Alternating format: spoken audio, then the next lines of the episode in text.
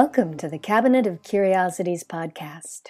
Each week, one of the four cabinet curators, authors Stefan Bachmann, Katherine Catmull, Claire Legrand, and Emma Trevayne, will read a tale from their collection of terrifying short stories, The Cabinet of Curiosities 36 Tales Brief and Sinister, available now wherever books are sold. I'm Katherine Catmull. This week, Stefan Bachmann reads his story, Plum Boy and the Dead Man.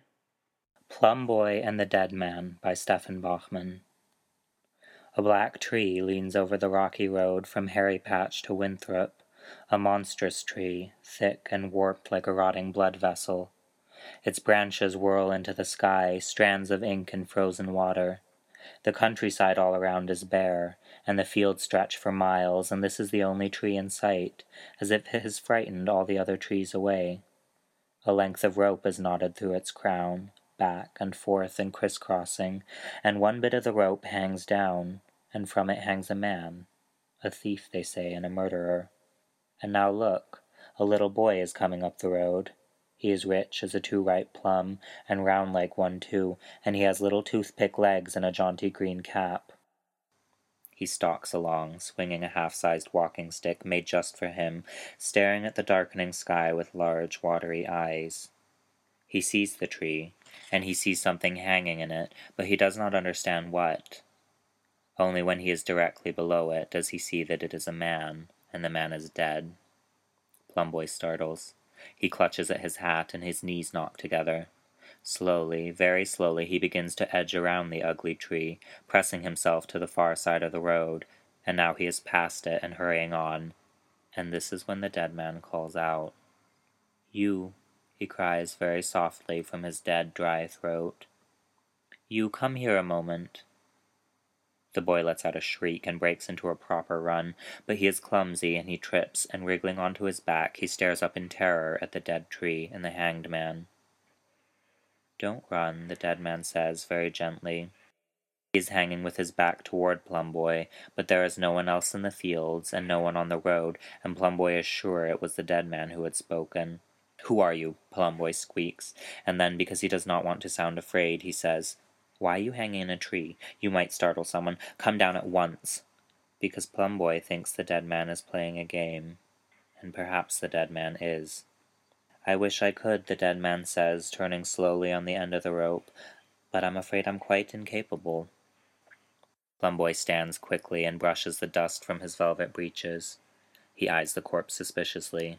It's a trick, says Plumboy, but his voice shakes. Come down! He stamps his foot. The dead man has turned a half circle. He is facing Plumboy now.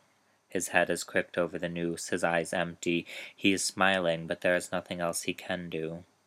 He has no lips any more. Alas, the dead man says, and he sounds unbearably sad. I cannot. But come and sit down a while at the bottom of my tree. Come and speak with me. Plumboy gapes at him. The dead man sounded kind, but there were maggots on his cheeks. No, said Plumboy, I'm going now. Oh, do not leave me, do not go. It is so lonely here. But Plumboy is a cruel boy. He does not feel sorry for the dead man, even though it is lonely there. The fields are nothing but bare, wretched humps all the way to the horizon. Night is coming. All Plumboy thinks, however, is that he would prefer the dead man to be very desperate if Plumboy is going to speak to him. Plumboy stuffs his fingers in his pockets and hunches his shoulders. No, he says again, they hanged you for something. You're a criminal. You deserve to be lonely. That's my opinion. The dead man continues to smile. His teeth are very white.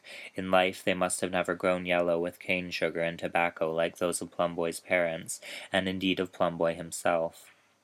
The dead man begins to turn away from Plumboy again, the rope creaking. You seem to think a very great deal of your opinion, the dead man says softly.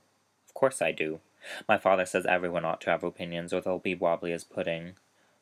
But what if your opinion is not true? Plumboy thinks that is a very odd idea. He spins and begins to walk away again, for good this time. At least he pretends it's for good, but he simply wants the dead man to beg. And the dead man does. No, please, he cries after Plumboy, just tell me a few little things. What is your name? What is happening in the world these days? Is the tree still blooming in the square in Hairy Patch? Tell me anything so that I can think on it while I hang here. The dead man cannot move, but it is almost as if he is struggling to twist back toward Plumboy. Plumboy sighs. He shakes his head slowly. Then he returns to the tree and pulls out a large, flowery handkerchief that has been soaked in lavender water and covers his entire face with it. All right, he says dramatically, but I don't want to look at you because you're so ugly.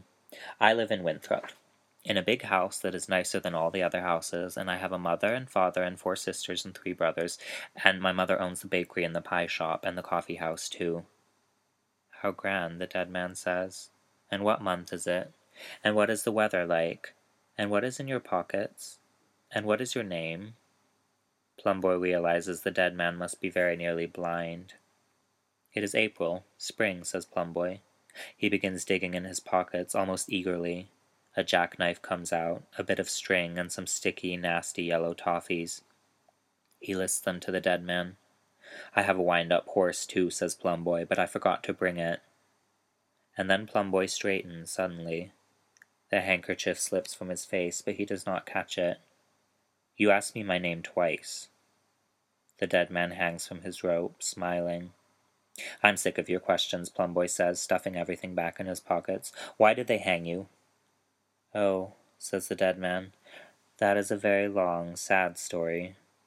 Well, you can leave out all the boring bits and the sad bits and only tell me the horrible crimes. But those are the most important parts, the dead man says the boring bits and the sad bits. I don't want to know them. Did you kill someone? Was it very gruesome? It was very gruesome, says the dead man.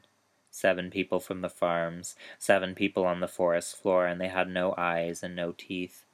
But I did not do it. I was an herb brewer then, and I lived far from the town, but the magistrate said I was the murderer, and everyone was certain they agreed with him. They made their opinions so quick, in an instant but their opinions were strong as stone, and so they hanged me here. Who is the magistrate these days? Is it still old Master Penniman? And what is your name? Plumboy stares up at the tree. The sun is going down. It is an odd picture, a round boy in an ugly tree and a strange dead person stamped in black against the bloody red sun.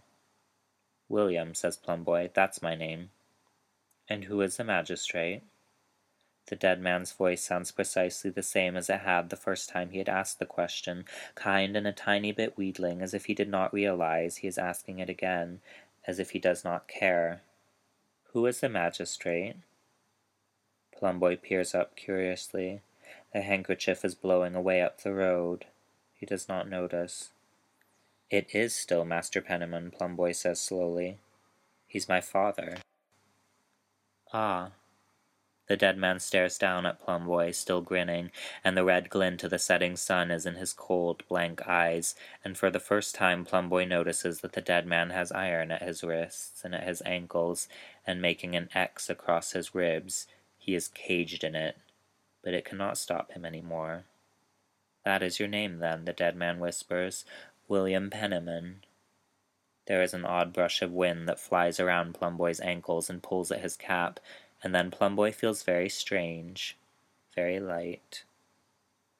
Plumboy's eyes are dim as old wicks. He feels dull and heavy, and he is watching a little figure walking away up the road, as if through a haze. At first, Plumboy thinks he has been robbed.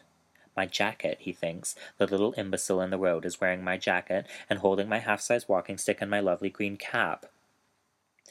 And then the figure turns to face him. With a slither of fear, Plumboy realizes that he is high up, staring down, and below him is his own smug face and watery blue eyes. He tries to shout, but all he can do is smile.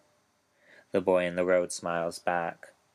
There is a jackknife in his pocket, and he lifts it out and swings it between thumb and forefinger, back and forth, back and forth. Then, with a little laugh, the new Plumboy wheels and skips away down the road, and the night wind spins around the old Plumboy and the black tree and turns him on the gibbet, and he must look to the north, though he does not want to look that way. He decides in an instant. He doesn't like the view at all. That was Stefan Bachmann reading his story, Plumboy and the Dead Man. Thank you for listening to the Cabinet of Curiosities podcast. The podcast music was written and performed by Stefan Bachmann. You can find more stories in our collection, The Cabinet of Curiosities 36 Tales Brief and Sinister, published by Greenwillow HarperCollins. We also post fresh, disturbing stories each week at our website, enterthecabinet.com. This is curator Katherine Catmull. Join us next week for another spooky or horrifying or perhaps simply awfully creepy story.